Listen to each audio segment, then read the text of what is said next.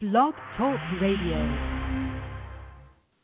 This fall, the Fantasy Sports Channel will make history. All over again. With even more live fantasy sports radio than anywhere on the planet. At least 12 hours of fantasy football, baseball, basketball, and hockey action each Monday through Friday. Plus more fantasy sports talk every Saturday and Sunday. More than 50 shows in all from the best fantasy sportscasters in the business. Try getting that on your radio dial. The Fantasy Sports Channel, only on Blog Talk Radio. It's a schedule you can bet on. Greg Ambrosius from the National Fantasy Football Championship is with us tonight. Let us get it going, Mike.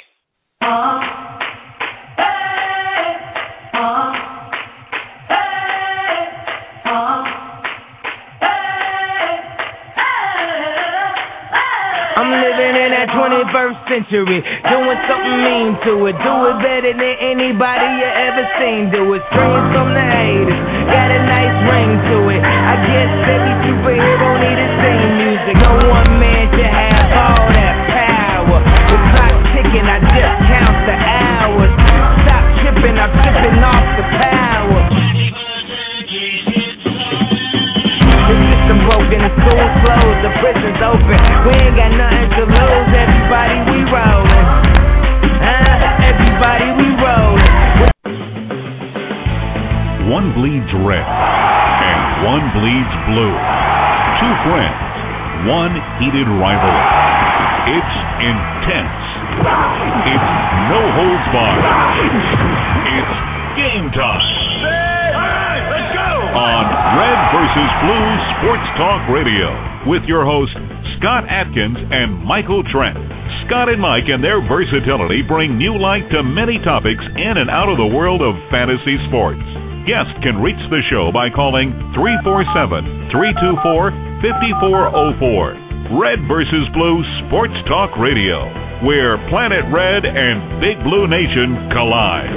Let's hope they're still friends afterwards. Here they are, Scott and Mike.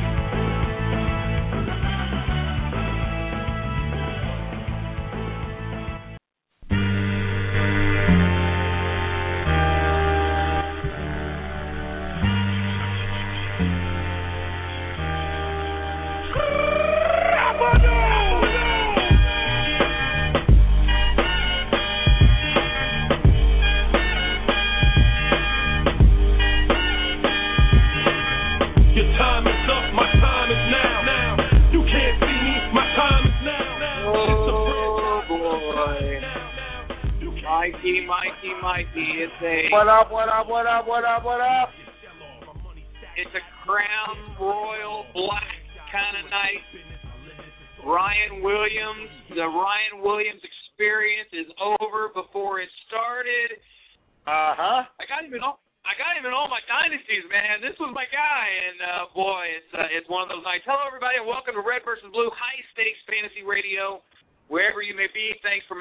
part of your night. I'm Scott Atkins, Team Legacy in the world of high stakes fantasy football, and as always, I'm joined by the Big Blue co-host from Brandenburg, Kentucky. Michael Trent, Mike, uh, you had a pretty good draft. I tell you what, I sat back and watched. We had our local draft last Saturday. That's what it's all about getting together with the buddies and the fellas and uh kicking back a few and uh putting the names up on the board. And Mike, I got to tell you, you had one of the best drafts I've ever seen you assemble. So kudos to you, man. Well, thanks a lot, Scott, and it's uh, good to uh, good to be with the rest of the crew tonight. And uh, yeah, appreciate that. Uh, you know, I'm pretty much ready to go. Uh, I like to see what uh, like see what's going on, and uh, right now uh, that that had to hurt a lot of people uh, with that uh, Ryan Williams deal. Uh, but uh, you know, it, it's just uh, you, it's one of them things that you know, if you get uh, the certain players falling to you at a certain point, then uh, you can go ahead and uh, make that pull. I mean, who would have thought that Tony Romo would fall in uh, in round seven? I mean, give me a break. Three four seven three two four five four zero four is the number. We stream live every week on Blog Talk Radio, FSC.FM, the Fantasy Sports Channel's own 24 hours a day, seven day a week channel dedicated to fantasy sports. Mark Ronick and the guys bringing it to you every single day, 24 hours a day.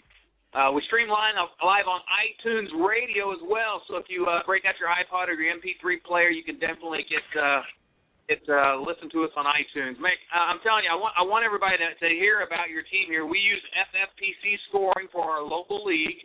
We have for several years now. The tight end twist, the dual flex has always looked really appealing to us. And uh, you went with. Uh, let me let me just read this team off again. It's a pretty good competitive league. There's some. There's a couple of reaches. There's a couple of guys who uh, are taking veterans over the the the the young hot names, but it's usually a pretty competitive draft. And, and Mike, I, I tell you, I'm going to read this team off, and I think people are going to be impressed. You got Tony Romo and Kevin Kolb at quarterback, very solid. Got Romo really late there. I'll let you comment on this in a minute. Ray Rice, Ryan Mathews, LeGarrette Blunt at running back. Hakeem Nicks, Braylon Edwards, uh, Mike Wallace, Mike Thomas, Steve Smith, Emmanuel Sanders, and then your tight ends Jimmy Graham and Chris Cooley. Mike, you didn't miss a beat, dude. That is one hell of a draft. Yeah, you know what? Uh, it just it kind of came into place there uh, as as it was going. Uh, I was pretty happy with it uh, to start out. First, I wanted Ray Rice. I mean, that was uh, that was first and foremost in my uh, in my in my picture. And then when uh, Hakeem Nicks came around, then he was available. I mean, Peyton Manning went before me. Uh, there was a there was a quarterback run that went before me, and that's something that uh, we all have to be aware of. Is uh, you got to be aware of those uh, runs. But there was a quarterback run of uh, Aaron Rodgers, Peyton Manning right before me, so I went ahead and uh, I said, "The heck with the quarterback run, I'm going to take Hakeem Nicks. So uh, right in front of me, uh, Miles Austin went. So I like I like Mike Wallace instead of Miles Austin. So I went ahead and got Mike Wallace, and then uh, in the fourth round, that was that was very critical, Scott. Uh, fourth round, coming on the back back around was uh, LeGarrette Blunt. He was right there. I had to do it. Pull the trigger. So I'm sitting there after four rounds, I'm looking at two solid running backs, two solid wide receivers.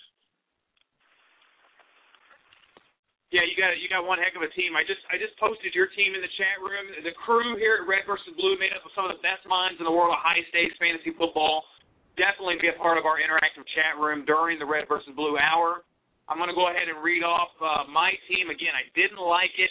Uh, I just wasn't feeling it all night, man. I, I started off. Uh, what was that? I think I drew the eight or nine pick uh, in the draft. Oh, you had the eight. And, yeah, and I I started off the draft with Calvin Johnson. Came back around, and McFadden was still there, so I grabbed him. I, I took. I went a little early, but I grabbed Best in the third. Uh, came back with um, Witten in the fourth. I I, th- I felt the value at tight end there was a little too hard to pass up, and Jason Witten in the fourth and FFPC scoring. Uh, came back in the fifth with uh, who did I come back with? Uh, oh, Anquan Boldin was there, so I took Boldin at five eight. Uh, turned back around I thought turn. you got a deal and, there on Marshawn. Yep, yep, Marshawn that's where I went. I Lynch, went. uh, in, yeah, in the sixth, Marshawn Lynch. I, th- I thought you got a deal there. Yeah, uh, Marshawn helped me out, saved me at the running back position. I, I didn't want to go too too thin there. Came back with Colston in the seventh round. Again, not a guy I'm high on, not a guy I'm targeting, but in the seventh round, this is a guy that, hey, knee injury or no knee injury, it sounds like he's he's gonna be he, he might just be okay. Uh, I mean, seventh round, you can't really turn down a player the, the caliber of, of Colston. So got quarterbacks Roethlisberger and Cutler. Uh, brought in a couple of extra backs. I, I took Jerome Harrison for some best insurance. It sounds like I might need it. There's another injury alert. Jahvid Best went out of tonight's game with an apparent concussion. The hits keep coming, man. That's, that's what I'm saying. It's Yeah. a black. Uh, it, it's a Crown Royal black. Uh, it's a Crown Royal black kind of night, man. The one thing that might help you, uh, you're pretty high on uh, uh, Greg Little. Uh, talk to me a little bit, Scott, about uh, Greg Little because, I mean, this guy is he apparently is uh, the heir apparent in uh, Cleveland. But on the other side of it, you got to remember that uh, Colt McCoy, he's looking fantastic in these uh, preseason games. So uh, talk to me about uh, Little.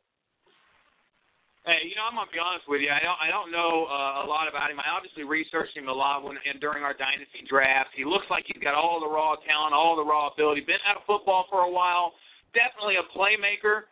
Uh, does a lot of things on the field and a very physical uh, physical presence out there. So we'll see what he's able to do uh, as Colt McCoy's. I mean, number one target to me. You know, I, there's not a lot of other options there. What do you got? You got Cribbs. Uh, you got Massaquoi that's uh, dinged up. You got a couple of other guys that just don't really mean much, and you got a couple of tight ends. And Evan Moore had a big night tonight. You know, you never know what's going to happen in Cleveland. What I do know is they're going to lose a lot of games, and they're going to be behind. They're going to be throwing the ball. And uh, Greg Little was just a nice little pick late there that I that I thought I'd, I'd take. But so so yeah, I'm going to post the team. I want the crew at the chat room here to kind of uh, tell us on paper which team they like more, and uh, we'll we'll we'll elicit some responses for that tonight. Uh, three four seven three two four five four zero four is the number. Greg Ambrosius will be our guest here a little bit later in the show uh, from the National Fantasy Football Championship. Obviously, the big news with the NFFC this year, purchased and acquired by Stats Inc. A big, big move and a successful move for Greg and Tom and the guys at the NFFC. For the guys that uh, are new to this show or new to the high stakes world, the NFFC has been around for a long time. They've uh, always paid their players. They've uh, have a good contest. They started off with the classic. It's a 14 teamer, 100 grand top prize. Has a couple of quirks, Mike. You know, you know what I'm talking about. The half a point per reception for running backs, the six points per touchdown for quarterbacks, and it's a 14 team draft. They also decided to throw in a little twist, a couple of twists called 3RR and KDS. 3RR is third round reversal, where the third round, instead of doing snake, where the first pick starts off the third round, the, the 14 pick starts off the third round. Back in the LT days, we'll let Greg talk about why he kept 3RR around. And then he has KDS, which is a unique way of uh, selecting your draft slot. So, Mike, we played in NFFC a long time. We've yet to crack that uh, proverbial nut there and win a league title. It's a very tough competition, the 14 teamer. Yeah, it's very tough, Scott. And you know, we worked at it and worked at it, and uh, we couldn't crack the code. And uh, maybe, uh, maybe uh, one day soon we will. But uh, it's very hard. I mean, you you get into those, especially this year. Uh, you get into the first uh, twenty rounds, and next thing you know, it's like, wow, you know, it's just finding out which one you want to get, which uh, which maybe rookie, which in this class is pretty thin, but finding out which rookie or uh, free agent that is going to fit into your system. For instance, uh, a Cam Newton. I mean, can a Cam Newton be that good? Well, we don't know, but I I guarantee you we're going to find out real quick because I think this kid has a lot of talent. Yeah, well, you know what? They're going to be behind in a lot of games as well. I'm not so sure that he is a uh, is a quarterback capable of uh, succeeding at this level. We're going to find out, though. That's uh, that's what the NFL is all about. Uh, Leroy's Aces is the first to respond in the chat room. Mike, that's one vote for your team, buddy. I told you when I when I left the oh, chat my. Goodness. I, I, I said I liked your team, and uh, you know what? You you're up uh, 1-0 in the chat room already. So um, oh my God, there you go. That's coming from uh, Dave Leroy's Aces right there. So uh, I told you I like this team. I, I'm looking Man. at it. You got uh, you got Mike Thomas, Mike Wallace, uh, Steve Smith, Got a bunch of Nick. Rice, and you got Blunt. Blunt. That Blunt pick was, um, you know, hey, we're look, we're Yeah, watching Legarrette Blunt very closely. He's not a guy that's going to get you a lot of receptions. You think he's going to go somewhere in that fourth round area. That's kind of where we've been seeing his ADP. Usually the running backs start to go a little bit faster, though, when the draft starts to approach.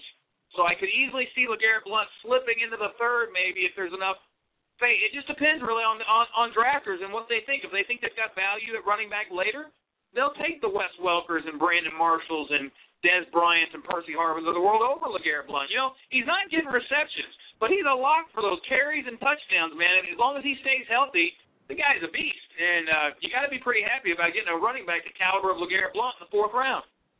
Yeah, no question, Scott. And uh, I was uh, hooked on with Garrett Blunt when uh, in in Oregon when he went off and got pretty, you know, he went ballistic. But uh, you know, I like that. You know, eh, that's I saw character in this kid, and I was like, you know what?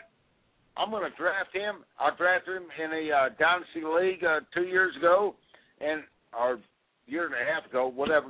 But uh, I loved him, and I, I loved him then. I love him now, and uh, you know they're, they're going to continue to pound the ball to him, but uh, they also have the uh, versatility with uh, Josh Freeman and the wideouts, and this team, uh, this team can, you know, they can make, they can, they can be good. Mike, you got another vote in the chat room from Billy Walls. You're up 2-0, and the night is still young, man. I'm telling you, you got to get a lot of love for that team. I'm telling you, definite playoff team. Have you been waiting to make? You made the playoffs last year, and we'll never forget the. um We'll never forget the bold Oh. prediction that you made in the playoffs when you uh when you had this to say. Super. And, and the thing is, I'm thinking about should I show mercy on you? Should I start Vincent and show mercy, or should I start Torain and really just hammer you down? I don't know what to do. I I don't know. Part of me feels like mercy. Part of me feels like, eh, go ahead and start Vincent and just win by ten, twelve points. You think you think you're gonna you think you're gonna beat me?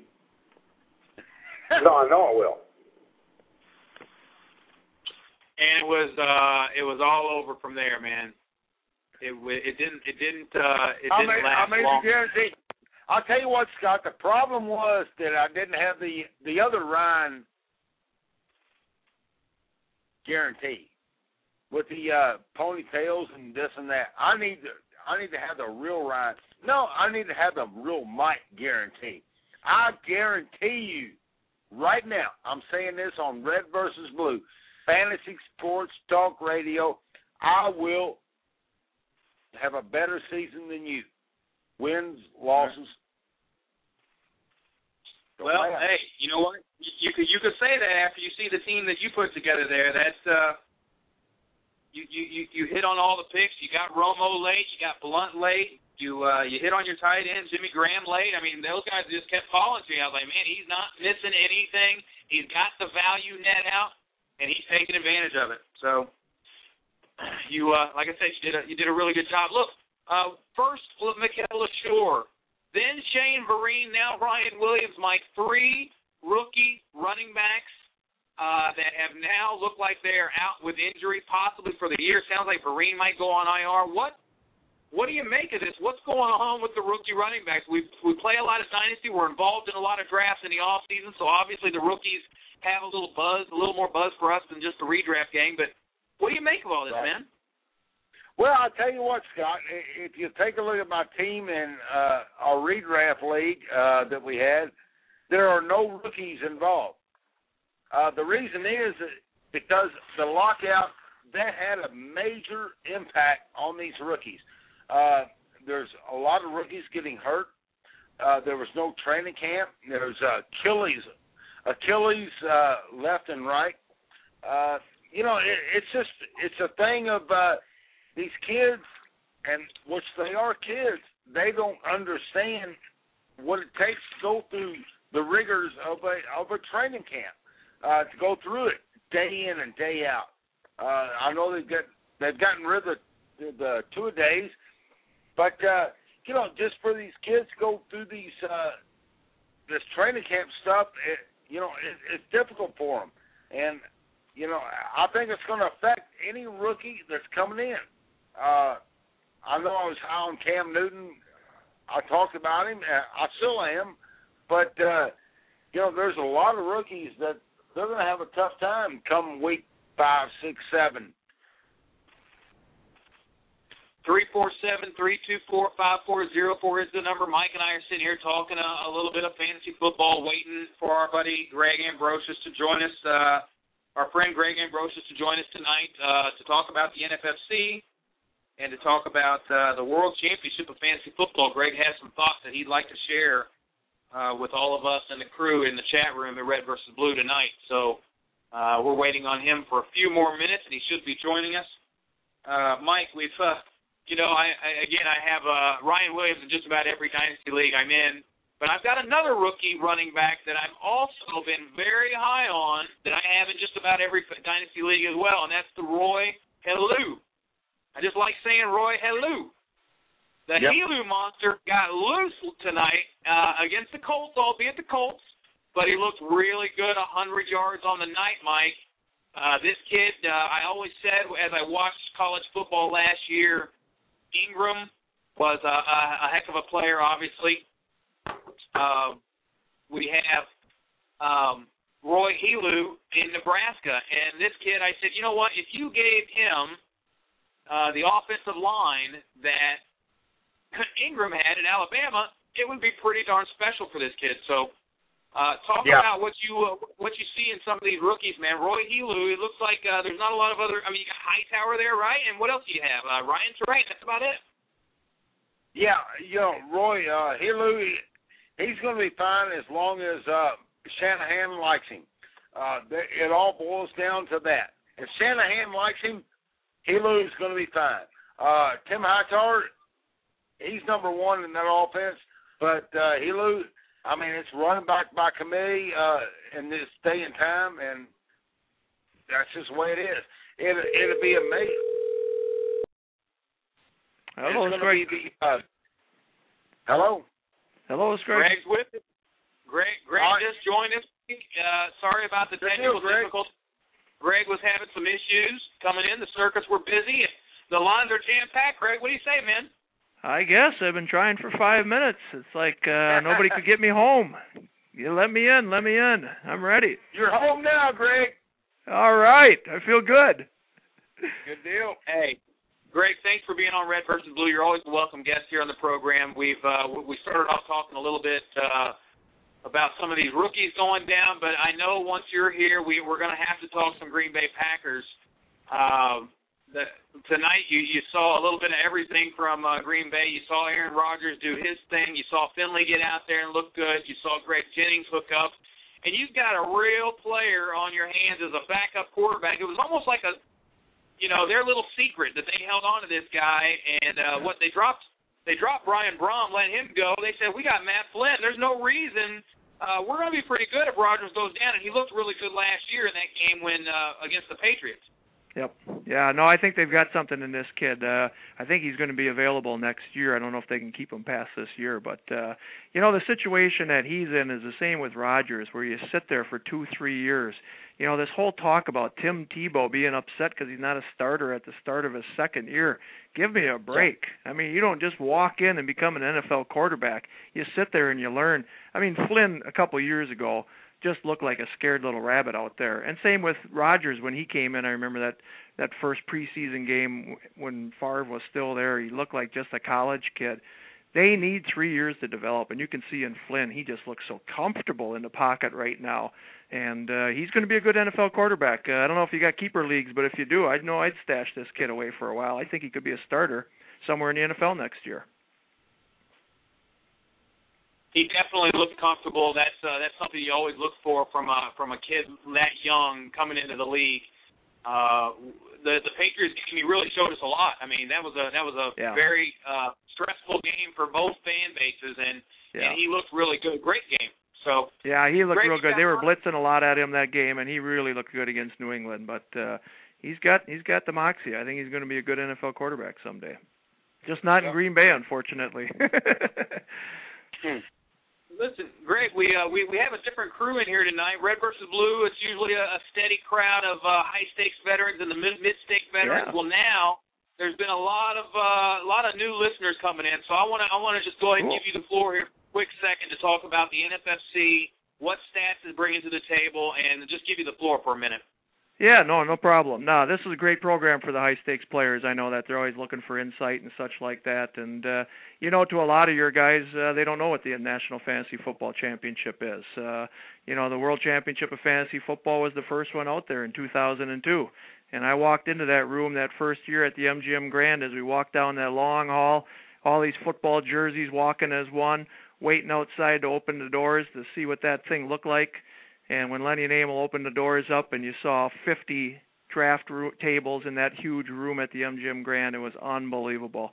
And from that moment on, you know, my career really changed because I saw that and said, "Wow, I could do this in baseball." You know, I wasn't going to compete with those guys. I wanted to work with them and do baseball. So I created the National Fantasy Baseball Championship, and I did a high stakes multi-city. live uh, event.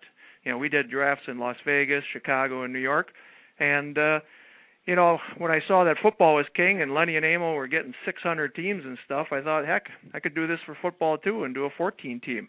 So I never tried to compete with the WCOFF. I always did a week earlier than them. I did on Labor Day weekend, and I did a 14 team format.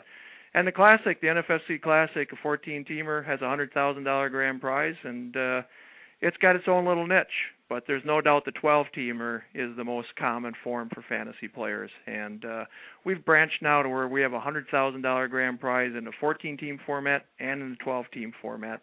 And honestly, when I saw what was going to happen in the WCOFF, I decided for the first time to expand to Las Vegas on the first weekend of the NFL season. So we're really the only contest right now that's in multi cities. We're in New York, Chicago, and Las Vegas on Labor Day weekend.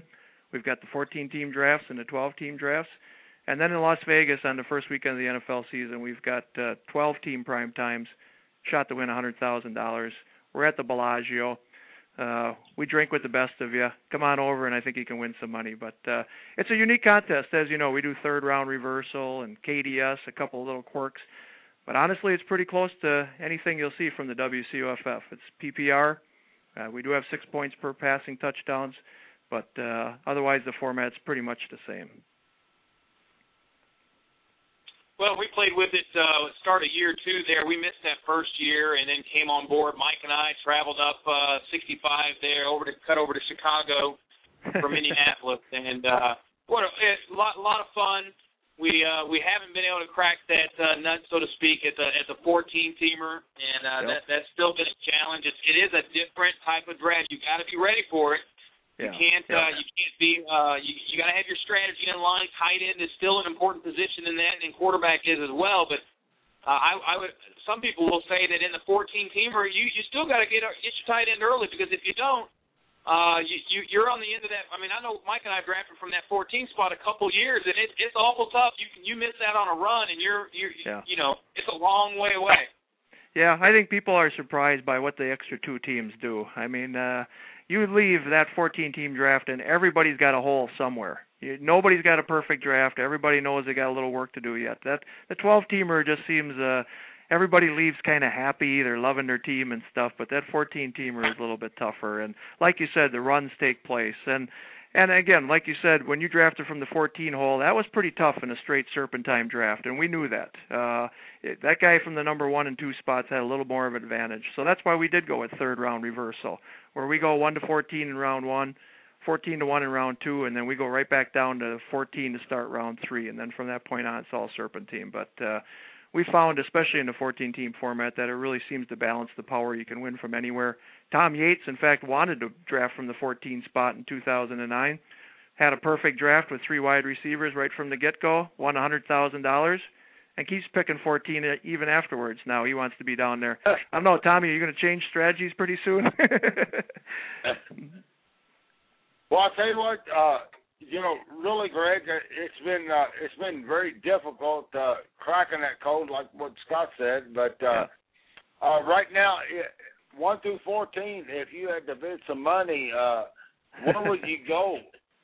Yeah, that's a great- would you select? That's a great question because we've had a lot of pay leagues here, and we're actually analyzing all the KDS preferences that people are listing. And I'm telling you, it's all over the board. This is the first time where I've seen, you know, almost everybody get the KDS that they want because somebody wants six, somebody wants five, somebody wants twelve, somebody wants ten. It's unreal. It's so much fun seating people this year because they are getting the spots they want. I'll tell you where people are gravitating right now is kind of to the middle. Nobody wants to be left out on the runs.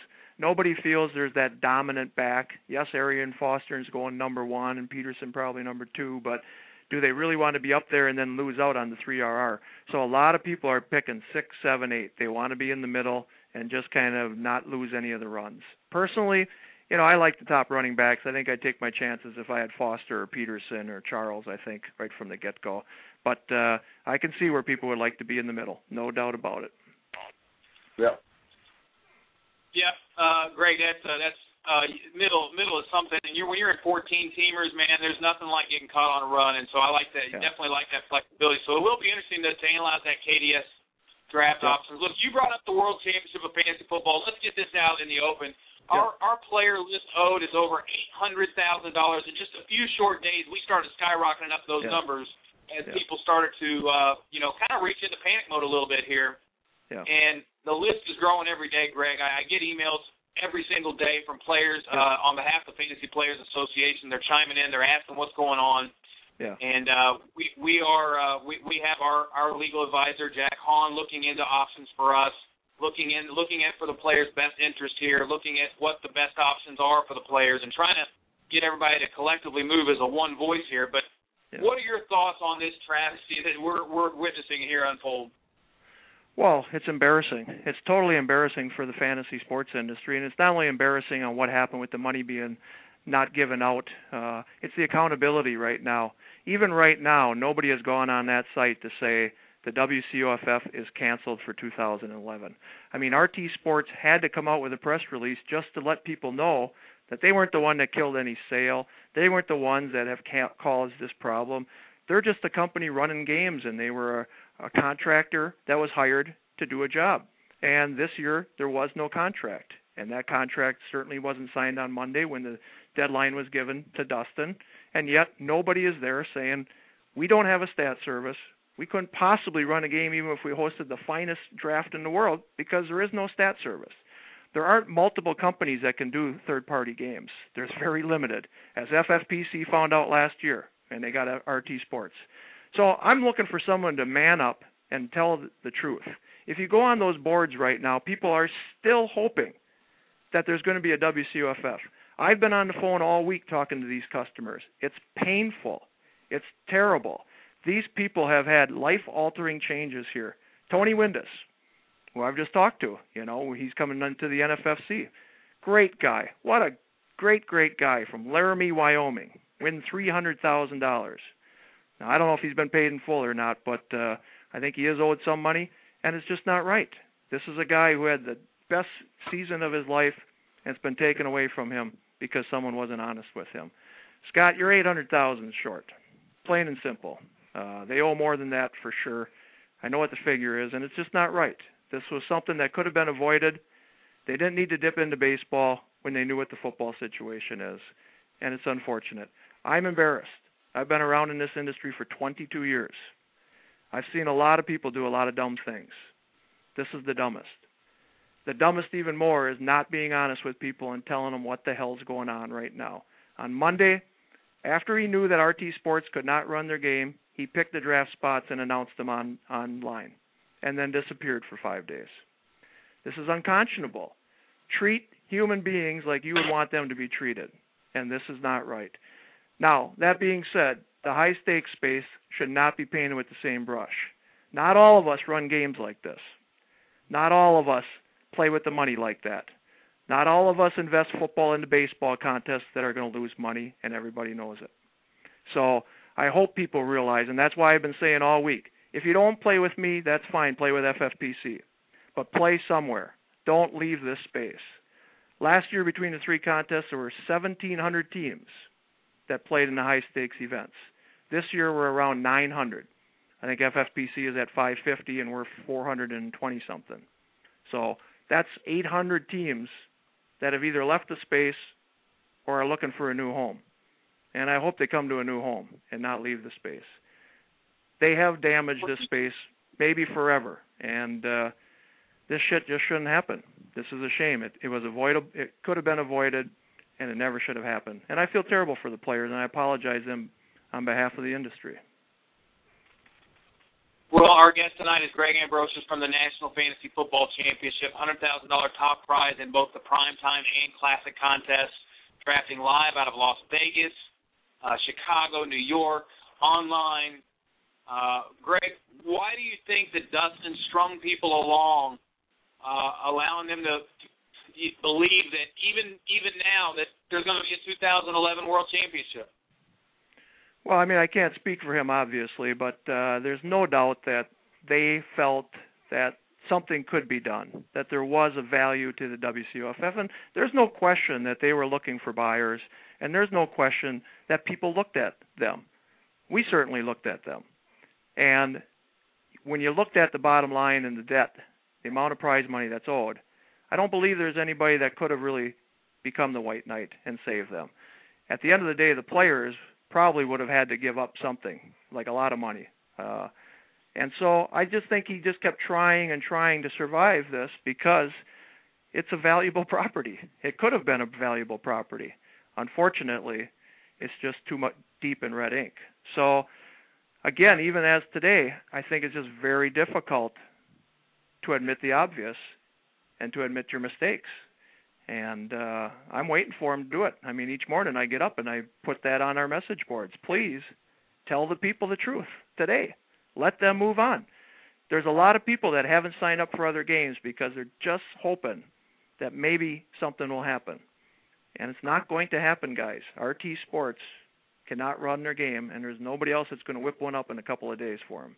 So it's over. I don't know how else to say it, but it's over for those guys. And I wish he would just be honest and say it. You know, uh, I think I know what the next step is for that company, but maybe not.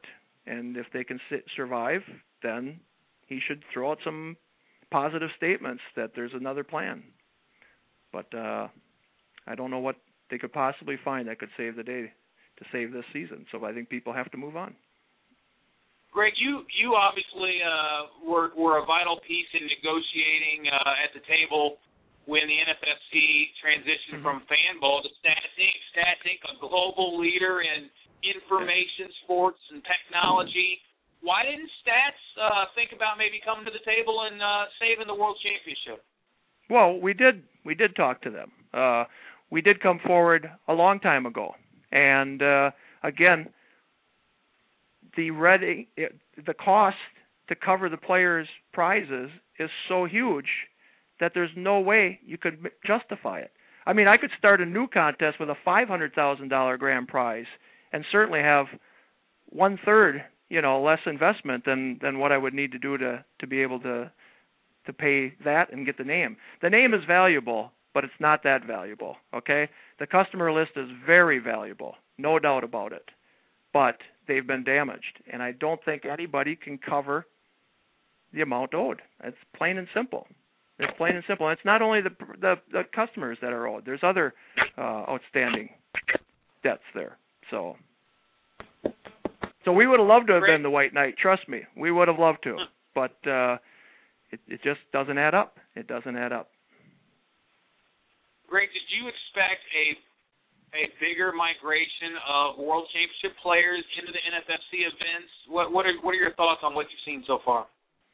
Well, yeah, like I said, I'm I'm just hopeful they stay in the space, and I think we all should be doing that. Uh, you know, again, we're going to be in Las Vegas. FFPC is going to be in Las Vegas it sure looks like 180 people were thinking about being in Las Vegas since they just got their draft picks. So there's no reason for people to leave other than they have no more money after they didn't get their prizes. I think we will see a great migration in the next two weeks. People have just come to the reality that this thing is not going to happen. I mean, on Monday you were looking at people getting their draft spots. So it's not easy to say goodbye to this. WCOFF owners are a very, very unique, special group. They don't want to let go of 10 years, and I don't blame them. Talking to a couple guys today, they said this was like Christmas Day for 10 years, and they just hope that it doesn't end. But it is. It's going to end. It's not going to be the same anymore. This this space has really changed because of what has happened this week. So I, I think we will get a migration, absolutely you know, I hope that we're going to reach our goals of 336 teams and $100,000 grand prize we have in the 12 team format and in the 14 team format. But no matter what number we get, we're certainly guaranteeing our prizes, and we are committed to this space. We are going to be a leader, and we are going to see this thing through and through. This is a dark, dark time for the players, but you know what? We got to clean this up together, and the players have to take responsibility too. If it looks too good to be true, it is too good to be true. There's people that entered that WCOFB, the baseball contest, with a $200,000 grand prize and a $50,000 second prize with a 128 team. It doesn't add up, folks, and people just can't keep losing money. So we all have to be a little more conscionable here. And again, I think the players have to realize too, if it's too good to be true, it is too good to be true. Well, I'll tell you what, Greg. Uh, you know, I, I'd like to. Uh, I'd like for you to talk about just a couple minutes about. Uh, you took over a situation there at, at the NFFC where you went through uh, some turbulent times yourself, Mhm. and uh, talk about uh, how you uh, made it right because uh, you obviously righted the ship, and uh, talk about how you made it right and uh, made it uh, be what it is right now. Yeah, I mean, we were lucky in that uh we didn't owe any money. Uh we were purchased by Fanball in 2009 and you know, we had a, a rocky year in 2000 and what was that? 2010. But uh you know, we we still paid all the prizes. We didn't pay them as quickly as we had when we were with Krause's, but everything was still an okay season. At the in January of 2011, Liberty decided to fold Fanball completely. They didn't want to be in the fantasy space anymore. But they were nice enough to at least reach out to me and ask if I would be interested in buying the assets to the NFBC and the NFFC. And through that whole transition of six weeks negotiating with the lawyers and getting it done, I was on our boards every day telling people that this is going to work out. Stay with us. Hang in there. There wasn't much I could say legally to say it's a done deal or anything like that, but I was Right. being as honest as I could be. And that's where my situation and and Dustin's situation is different. I mean, he made one post in 120 plus days. I was on our boards every day, reassuring people that this was going to get done, and the promises that I made, I delivered. I felt we would be done by February 18th, which gave us time to, to run the baseball event, and we signed the deal on February 18th. You know, his was 24 to 48 hours, and next week or Monday and that kind of stuff. And you just can't do that. You got to be honest with everybody, even if it's bad news. Honesty is the best policy, and he should just be honest through this whole thing, and everybody would have understood. I think what you're seeing right now is people would have been willing to give up parts of their prize money to make this work. They would have done anything, I think, to keep the WCOFF alive. And if a month ago he would have just came out and been honest, I think everything would have worked out. In my situation, when I was able to buy the assets, it was a complete asset acquisition that took a total of six weeks from the beginning until the end. And that's with a publicly traded company that has big time lawyers. So we did that pretty quickly in six weeks. And we were able to announce that we were with Stats. Within a week, I had sold p- part of the assets to Stats because I needed a technology company. That's why I'm so loud about the RT Sports situation. They are the heart of that WCOFF. Without the back end, you have nothing. With me, I can be the best salesman of the NFBC and NFFC, but if I don't have good technology behind me and a back end provider to run my game, I'm nothing.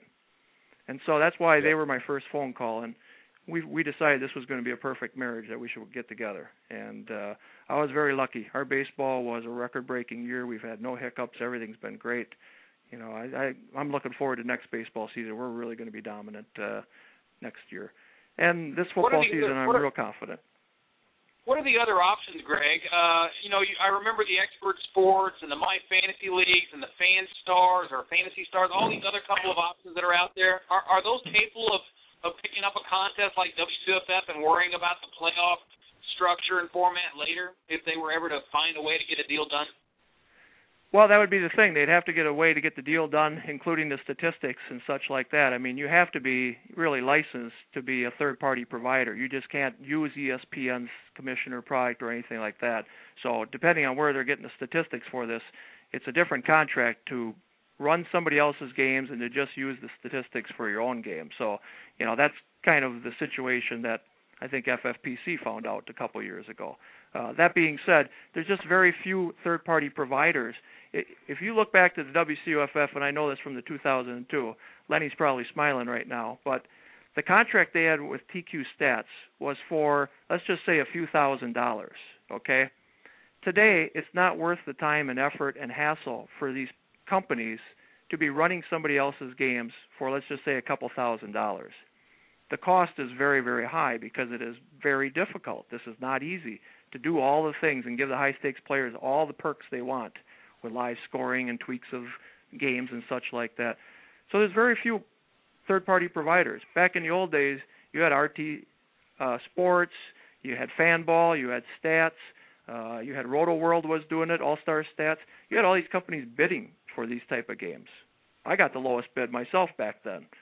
Now there's very few companies that can do this, and no, nobody'd be able to turn the switch on and be able to get it done in a couple of days or weeks. That's for sure. Greg, you've been uh, an insider in the industry for a long, long time. Um, Hall of Fame recipient uh, in the industry. Tell me what your advice would be for those players owed. Uh, we get phone calls from them every day, 500, 1,000, 2,000, 30,000. Would your advice be any different uh, depending on the prize amount owed? No, I mean I think Jack would know this better than I would, but I thought when people were looking into this AFFL situation that if you sued this, what you would be suing for is what your entry fee was. That you are you are claiming that you were ripped off of fourteen hundred dollars or eighteen hundred dollars, whatever it is. I'm not so sure that you can win the grand prize that you thought you had won. Now Jack knows that better than I do, but I thought that was the case. So I think all the people have to be plaintiffs together here. I'm not so sure that the two hundred thousand dollar prize winner gets first in line. Now he, he they're definitely creditors. Whoever has the most money is definitely creditors. But uh, again, I'm not sure what the sale of assets is going to come to. I mean, it's not like they have a brick and mortar building or anything like that. So uh, if it does go to bankruptcy or whatever the case is, uh, I guess the creditors would get in line. But uh, I'm not so sure uh, if it was a suit that the 200,000 would be worth more than anybody that paid the same entry fee. Again, Jack would know that better than me, but I just remember having that conversation uh, back in the AFFL days. What do you think about Well, the future of high stakes fantasy football and what the players could do, expect, or even demand of contests to ensure that this type of thing happen doesn't happen? And obviously, red flags are, are red flags, and the warning labels would be there. But I think we saw Fantasy Jungle was one of those experiments that when it happened, there were no red flags. There was no smoking gun. There was nothing to give us alarm or cause for alarm when that contest failed. And so, it, do you think the players could ever demand or expect some form of personal guarantee by the by the contest that they're that they're you know that they're working with? I mean, what, do you think something like that could happen? Well, I think it's a great question, and I've had some conversations today with some guys at the WCOFF who really would like to see some type of panel or discussion and get me and get Dave, get Alex, get whoever's left, I guess, in the space up there in front of all the players and say, what are we going to do going forward here together to make sure that this doesn't happen again? And what can we do? You know, there's a couple of things of it, and and I'm all for it. You know, if I can get time away, I know those guys were thinking about doing some fantasy football forum or or whatever.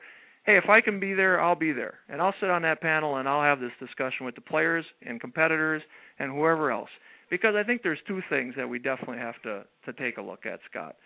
You know, one is obviously the escrow, which is the buzzword, as I've said before. You know, if if escrow is the only way that players will feel safe, you know that's one way to pay another company to hold on to your money. I'm not in favor of that only because we, don't really need another expense in this low margin area to just prove that we have the money on account. But if we need to show somehow some type of accounting, uh, we're certainly audited on everything we do at Stats Inc., and we could certainly show where that money is that it's set aside. If escrow is good for them, and us having a public accountant show that the money is set aside, that's what we need to do to prove trust again. Then let's do it. The second one is rollovers, and I've been adamant on this for exactly why what we're looking at with WCOFF. They had over six hundred thousand dollars in rollover money. Okay, that was money that wasn't paid out at the end of the year. That kind of was hidden and allowed them to live for another day. And in fact, it might have kept the season going this year because so many people were able to roll over. You probably could have thrown out a game with a hundred thousand dollar grand prize and maybe gone off. But there was so much also prizes, cash prizes owed that it just got impossible. But the rollovers, I think at the end of the year, the game operators have got to pay out in cash and start anew. And nobody's hiding anything. And if everybody pays off on time in full, I'm trusting you next year. Uh, and but your point about fantasy jungle and such was very important. Nobody saw that coming from those guys. Actually, nobody saw it from AFFL.com. Neil and his wife ran a pretty good ship there. They both apparently saw the high costs of paying a stat provider because that is a big cost, like I was talking about, and felt they could develop software themselves and got in the hole that way. So the back end situation is very important in this space because it's costly. It's not free. And uh, I think that just needs to be in the open too. That this is the biggest expense for a lot of game operators, and are they able to be able to handle it? Last thing we want to know is learn that uh, they paid some programmer two hundred and fifty thousand to develop their software, and that's where the prize money went. Oh, Greg, you know it's it's a it's a Crown Royal Black kind of night here at Red versus Blue. It's not. Hey, I'll have one one. Pour me one. Hey, that's I- I good just stuff, wanna- man. we've got the preseason. We've got the preseason. We've got games and action going on. Don't we want? Can can we just move past it? Just be done with it. You you've given a lot of insight to the players here tonight, but let's let's talk about the NFFC. You draw the number one pick in the draft, and man, it's a terrible segue. You get, you get the number one. that pick is a in the terrible draft. segue. I will admit that, big time. I just want to move past it, man. I just want to have another drink and listen to you Well, talk Scott, about the number one pick. in the Scott, Well, I, I will say, Scott, I'm not I, I'm not on here to be a, a downer either, you know. But this is no. so important for our space. I mean, it's just so critical that uh, so many people have been affected. I- and again, I just don't want people leaving the space. I want them to get excited and talk football, and that's the segue. Let's talk football. Let's get over this shit. It's unfortunate what happened, but it happened. The reality is it But happened. I totally, It- Greg. You know, I totally agree with you. I mean, you you, you have to address these things, and uh, Yep. and that's that's a part of that's part of the Yep. business that we're in. That's part of the business what that we love, and uh, I I certainly appreciate the last uh, the last ten minutes have been so impactful to so many uh, high stakes uh, or mid stakes uh, individuals that want to get into into the uh, into the league. I mean, that was great. So we can move on, but I appreciate that. Yeah, no problem. And and again, I think the games that are out there, we can't be having backstabbing. This game's better than mine, and I don't play over there. I play here. Hey, Oh. we're all in this together right now. There's two of us. Name any industry that has only two products. That's it. You know. And if there are other competitors come in, fine. It's buyer beware. Trust me. But fine, come on in. And if two products can't get along, then that says more about us as game operators and players. So let's get along, let's talk football, and let's make this work because the next one that fails is the last one that fails, and we're done. Exactly, exactly. The more, the better. That that Yep. makes the whole industry industry Yep. so much more healthier. Yep, yep. Greg, you're you're obviously a writer by trade. I tell you, I, I get on your boards and I see these these uh memoirs, man. You put out some material for all of us to to read and, and digest and think about, and it, it, it just seems like that's not it's it's going on and it is real. But when we, it's like when I come to your board, I want to hear about NFFC, Yeah. and I hope that we can finally, you know, starting today, tonight, tomorrow, it's it's about the NFFC on your board. It's about prime time. It's about Vegas, Chicago, New York, and Yeah. this thing is too much fun. We've we, I, I was in that sixty dollar uh, fourteen Yeah. teamer that you know when we did it online. It was, it was a lot of fun playing with those guys, and we've got Billy Watts in the chat room. We got a lot of good things going on in NFFC. So I guess the number one pick. What do I what do I do with it, man? Yeah, well, I mean, Arian Foster has gone. We've had 28 drafts already, and he's gone number one 26 times. So I guess my advice to you is take Arian Foster. but uh, he, he's definitely going number one, and then it's Peterson two, and Jamaal Charles has definitely gone to three. You know, the the early part is Chris Johnson. What are you going to do with him? This damn holdout is scary right now. And uh, he fell to sixth the other night, and I think he fell to seventh actually one time. Yeah, seventh. So he's the wild card in the early going. If he gets in camp in time and he gets enough training, you can feel safe taking him in the top four. But I'll tell you what, if he comes in last second, those hamstrings and stuff, you know that never works out when a guy does that. He's a scary one early on. Now the guy that Mike is high on is Ray Rice. Uh, Yeah. The guy averaged 3.9 yards a carry last year. Didn't have a lot of big explosive plays. Yeah. Do you do you trust a guy averaging less than four yards a carry to be your your you know number two back, uh, two, number two pick off the board? Well, he wouldn't be my number two pick off the board, but he'd definitely be in the top five. Heck, he had a touchdown tonight, looked pretty good. You know, he's a tough little back, and without McGahee there right now, I think Rice is going to be fine. He's great as a pass catcher. You know, the PPR, he's he's dynamo. I have no problem with Ray Rice this year. He's definitely in my top five, but uh, you know, I definitely would take him after Foster, Peterson, Charles, and CJ if he's signed on time. But I got no problems with Ray Rice. He's going to be dynamo this year. Really? Well, I'll tell you what, Greg, you would take him after Charles. Absolutely. I, I want let's CJ. I I want. Charles has a brutal schedule compared to last year. Talk about that. Six yards to carry last year with a cupcake schedule. This year he gets a lot stiffer competition, Greg. Talk about that. Well, I mean, it's a tough. There's no doubt the matchups are always tough for him, but uh, I'm telling you that I think that Kansas City offense is going to be solid this year. You know, everybody was worried about Thomas Jones stealing his carries and taking every touchdown away from him last year, but the kid's a dynamo. Get him in the open field. It's tough to corral speed, even if good defense. It's tough once that guy gets out in the open field. I like him a lot, and uh, NFFC owners are drafting him in top three too. I mean, he has not fallen below Ray Rice in very many drafts. Well, Greg, I, I, I got to throw it. I got to throw it out at you. Uh, which is the best team, Baltimore or Kansas City? Offensively or defense or all around? All all around. I think Baltimore is still they've had a lot of losses uh through free agency and such in the off season, but I mean that Baltimore team is still solid. Uh, I think they're a better team than Kansas City this year. That was a fun playoff game. I really enjoyed watching those two teams go at it. That, that was Oh, that was a lot of fun. It Uh, me, like I, I don't bet against Ray. I don't. I don't bet against Ray Lewis, man. I mean that guy just gets everybody pumped up and everything. And now that his U is in trouble, he's really going to be fired up to win this year.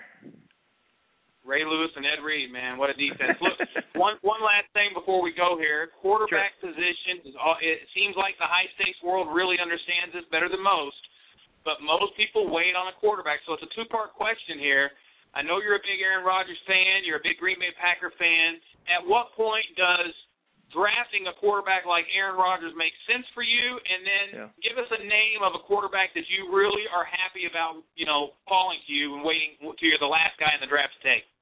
Yeah, I mean that's a good question. I mean I don't like to take a quarterback in the first round, even with our scoring system of six points per passing touchdown, just because I always feel like I'm light at running back and then light at wide receiver. I almost feel like I'm playing catch up the rest of the way.